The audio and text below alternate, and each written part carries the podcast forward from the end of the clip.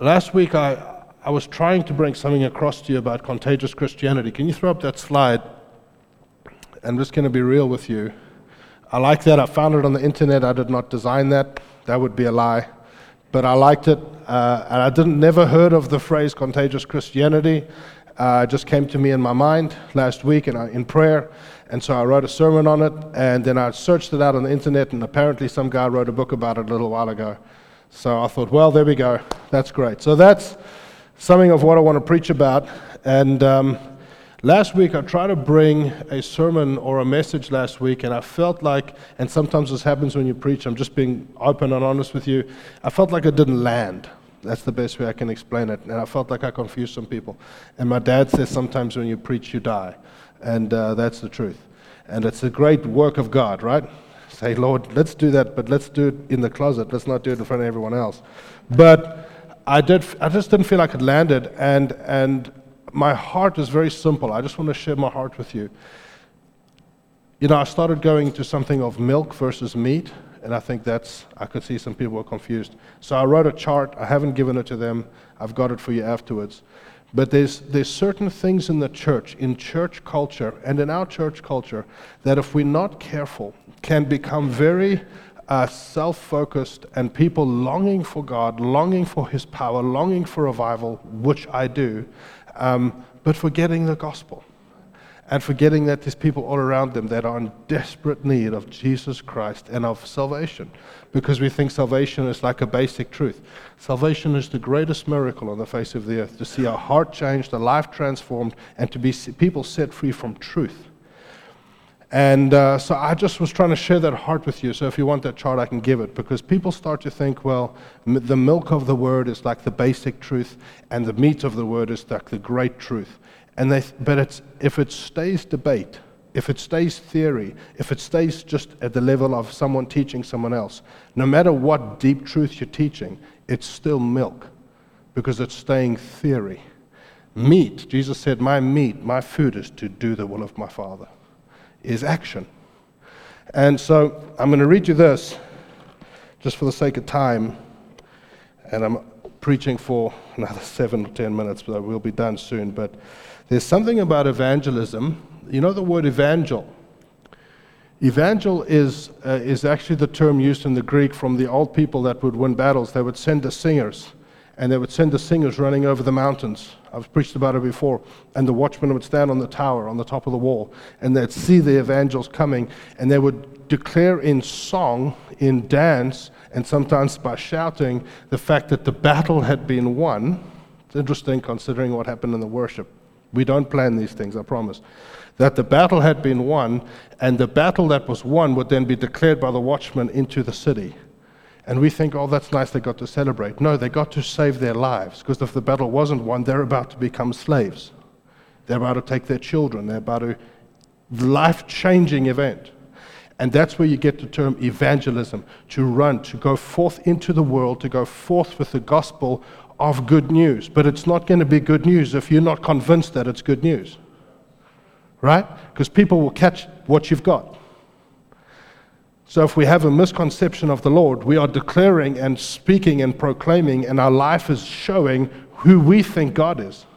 And that's what people catch. And so contagious Christianity, for me, I wrote it like this. The reason I preach and treasure so much the message of identity in Christ is because at the moment our lives are preaching far louder the gospel than our words are in the general culture in North America. And so I started to ask the Lord, because there's not a lot of, everyone, as soon as I say the word evangelism, people think, he wants me to be Todd White. No. But our lives, in general, preach louder than our words, because often we're afraid to speak to people. And so I said to the Lord, how can I help people in this culture? It was about 6 months ago, I started to cry to God, how can I help people in this politically correct, if you breathe wrong, somebody gets offended. You know, so everyone's afraid to say anything. I said, Lord, how can I help people in this culture to once again become fishers of men? How can I help people? And that's when the Lord started to say to me, show them who they are, show them what I've done, show them who I'm making them to be. the basics of identity. And that's where all of that came from, because the end result is that you become fishers of men. Jesus said in Matthew 4, follow me, or Mark 1, follow me, and I will make you fishers of men. Yeah? So it's very simple. As we follow Jesus, he is in a making process. Friends, he makes you. He transforms you. He changes you. He conforms you. He shapes you. It's a making process. But the making process eventually has one result. You become a fisher of men. The making process in the middle and in the journey should make you free, should teach you who you are, should bring you peace with God, should deal with your mountains and your problems. But if it stays there, we have to become fishers of men. I wrote here somewhere, the person that Christ is forming us into, in the new man, in our new identity, who we are when we get saved, is largely going to be evidenced by us catching other people. Follow me, and I will make you. Who will I make you? A fisher of men. And so as we get free, the result is we begin to be outward focused. And the result is we begin to look others. We start to sing over the mountaintop saying, the battle has been won. The battle has been won. I have good news to share with you. My life is not perfect. I'm not the answer, but I know who is. I know the answer. Who is? He lives inside of me. Amen? And that's that culture. For us to see that culture take hold of us at Free Life Church, I'm just being very real now, is going to take a culture shift. It's going to take a culture shift for the understanding and the mindset that we have to be outward focused as individuals, but also as a church. They interviewed Bill Johnson. Not that I'm trying to be him. I'm not. I'm very secure in who I am. But they interviewed him many years ago with Bethel Church in California, and they said, when did the major shift take place? When did the tipping point come when success started to really, in a sense, go global? And he said the tipping point came when more was happening outside the four walls of the church than on the inside. He said because what happened was the church service started to become a place where we got to declare what was happening out there and worship God in response. Major difference. And so that culture has to be taught. It needs equipping. It needs time, because most people don't feel equipped. They don't feel like, but it's so basic. It's so basic, because most people have this mindset of speaking about Jesus, and it like terrifies them. Let's be honest. Hello? But it shouldn't, because it's so simple, and it's so basic, and it's so easy. So I wrote this, an orphan, because we have to know what we bring people into. Amen? We have to. We have to know what are we bringing people into, because when you catch a person, we've grown in God and we're living our life and we're worshiping, and an opportunity comes and we get to speak to someone, or someone asks us a question, and we have this divine encounter, and we bring someone to church, or we get to minister to someone, or someone's in our home for dinner, or whatever the case. We have to know what we're bringing that person into. Because you take an, in the world, if you have an orphan, you don't take them from an institution to another institution. You take an orphan from an orphanage or from an institution into a family. And that's why I'm so preaching and strong on this concept of what it means to be a covenantal family. Why? Because people only grow up in a family. Growing old and growing up are two very different things. Amen? You can grow old, doesn't mean you're growing up. And you grow up in a family. And the same is true of a church. So someone gets saved, and they get saved from in a sense, and being an orphan, being unsaved, and they go from that institution into a spiritual institution, and they grow old in the pew. If there's not a revelation in the culture, in the feel, this is a family. We are covenanted to one another. We are tied together with blood. They are spiritual mothers and fathers. They are people who will bear one another's burdens and love one another. If there's understanding of family, biblical family, then the person coming into a context comes from an orphanage into a family, and they can grow up, Ephesians 4, they can grow up into all things, even into Christ, because they've joined a family, not a spiritual institution. Hello? So we need to have an understanding of what we're bringing them into. I would love to, do I want this church to grow? If I said no, I would be crazy. Of course I want the church to grow. We'll take anybody who comes through that door. But my heart is to see it grow through people getting saved. Through people getting saved. I love people coming from other churches, we've seen it. But to see it, a church grow, why do people plant churches? Because there's unsaved people in that area. That's a fact. That's simple. Not to have a different expression for Christians to, well, I like that expression. Or it's because there's people there who need Jesus Christ. Amen? The Bible says that you are salt, light, and leaven. Leaven is always used as in the Old Testament as a sin thing. But in the New Testament, friends, it says it takes a little leaven to leaven the whole lump. My heart is to equip the church. We have a slogan, we have a vision statement, encounter, equip, engage. We long for people to come so they can encounter God. But I also believe that we owe the world an encounter. We really do. We really do. So that we can equip them in a family to become fishers of men so that they can engage the world. And that process, you know, I hear again and again, well, that's not my personality type. I'm just so grateful that Jesus sent all of his 72 disciples before he sent them out through the Myers-Briggs personality to make sure that they were outgoing. He didn't. So we're going to have to develop this again in the future. But friends, I'm so stirred by God to see people saved. A lot of what you long for, a lot of what we long to see will come when you start to reach those who have no context of Christ. I'll give you a few examples, a few testimonies, and my dad wants to say something. I prayed for a Hindu lady a little while ago, just to show you that it's simple, and that when I say this, it doesn't. People think, well, I can't get words and knowledge, and we can get into all that when we get into the equipping. It's very, very simple.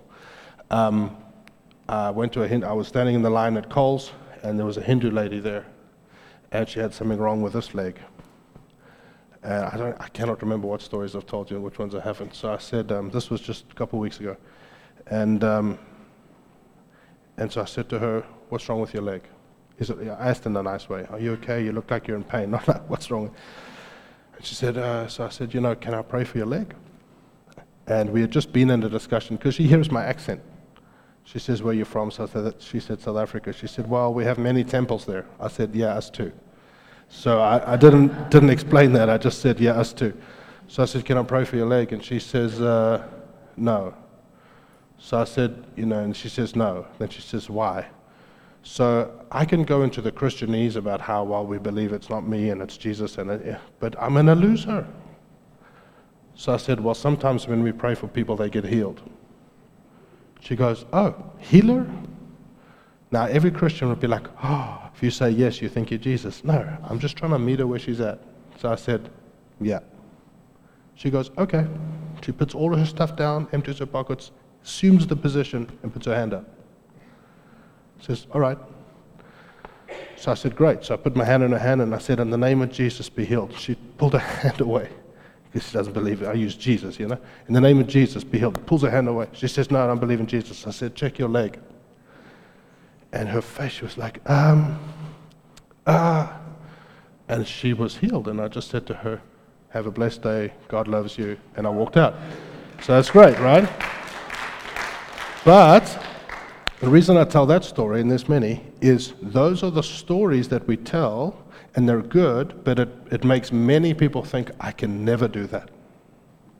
And I'm not there, and I can never do that. Therefore, everything about reaching out to people, if it's not that, it's not reaching out. Friends, that is a lie. Don't believe it. And we can get into whether it's praying for your neighbors, whether it's acts of kindness, whether it's the most basic, simple things that can, you know, acts of kindness and the miraculous, both of them are the greatest draw in the New Testament. And every single one of you can be kind. Because God's kindness leads you to repentance. What can your kindness do for another? To some people, a miracle will actually drive them away because they think it's occultic. But an act of kindness, it's like the miraculous. It draws people in, and anybody can do that. So I'm looking forward to it. That's just some of it. We're going to do some equipping, and just to what it means to have an outward focus. Amen? Dad, you had something to say. Just encouragement in the natural. Very simple. Smile. Just smile. Smile when you're at a restaurant, smile when you're at Walmart. Just smile. I'm telling you. Just smile. Because if you don't smile, people are going to say, oh, grumpy, I'm not going near that person. Number two, just be generous. Generous with your time, generous at a restaurant when you're tipping the waiter. And number three, ask questions. Then you'll see how far you can go. Because if they're not going to answer your questions, then they're not giving you invitation, little step in. Oh, what's your name? Oh, where'd you grow up? The simple, basic questions of life. Just, you know, oh, where'd you study or whatever. That's, I'm telling you, for me it helps. And then while they're answering, I'm saying, Lord, is there anything? And if nothing comes, I don't force it. That's it. Oh, hallelujah, nice. But it opens the door next time I meet them to, you know what I mean? Many of you, what's the word I'm looking for? Say, I'm the Panera man because I'm always there. But the only reason why I go there is because I know everybody there. And when I walk in, everybody runs and greets me and whatever. What can I get you? It's just because I'm upset. When they take your money, and just, I ask them their name. And every time I go there, I greet them by name. It's that simple. You know, that's what I'm trying to say. It opens up a door. That's what I'm trying to say. Simple stuff. Okay. Smile. And Josh, sorry. You know, Josh, why don't you come up? Josh and I meet at Panera. Josh and me, we meet every second week, and Kevin and I in the other weeks. We fought about that for a little while. But there's a lady there who serves us, and we know her name and everything. And, you know, she came to me a little while. And, friends, it's just so simple. This is some of the way we want to equip you in basic ways. So we'll go into this in detail. But this lady comes to us, and I said to her, sounds like it's so fancy, but I had this sense in my heart that she has like a business gift, and she's a waitress. Nothing wrong with waitressing, but I said to her, you know, ma'am, I used her name. I don't want to say it over the recording. So I said, you know, I just sense like you have this gift for business, you know, and she got emotional. She says, I'm from Mexico. I was a trial lawyer. So I said, what's going on? She said, it doesn't transfer and I cannot study. So I don't want to be like, are you illegal? I mean, I can't ask that. So I said, okay. So I made phone calls to some lawyers. Do you have a position? Do you have a, what's that word where Sam is? Paralegal, thank you. Do you have something? And I went and gave her some numbers. Hey, this might help you. A little bit of effort. She was at my table, Dave Provotin over there this week. She was at my table just before he got there, crying her eyes out, telling me that her husband's just left her, all the stuff's going on, left him with a kid, just walked out. That's a stranger pouring out her heart to me at her work because I took the time to speak to her. And she says, you're the God guy. Because I have my Bible there. I said, yeah. She says, can you help me? Nothing fancy, but look what God can do with it. Speak to us, Josh. We love you. Bless you.